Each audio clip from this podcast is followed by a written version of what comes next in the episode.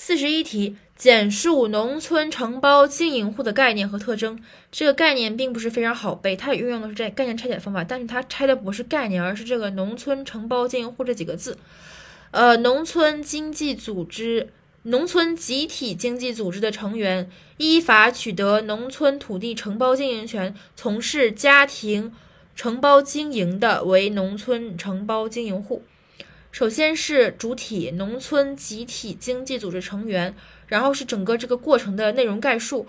依法取得农村土地承包经营权，从事家庭承包经营的，定性为农村承包经营户。再来一遍，农村集体经济组织的成员依法取得农村土地承包经营权，从事家庭承包经营的，为农村承包经营户。特征呢，主要是四点。第一点是。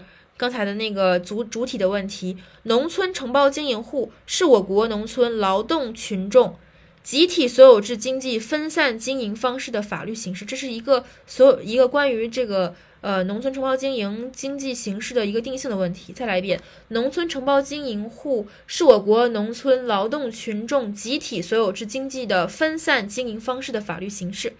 然后二三四就分别是农村承包经营和户。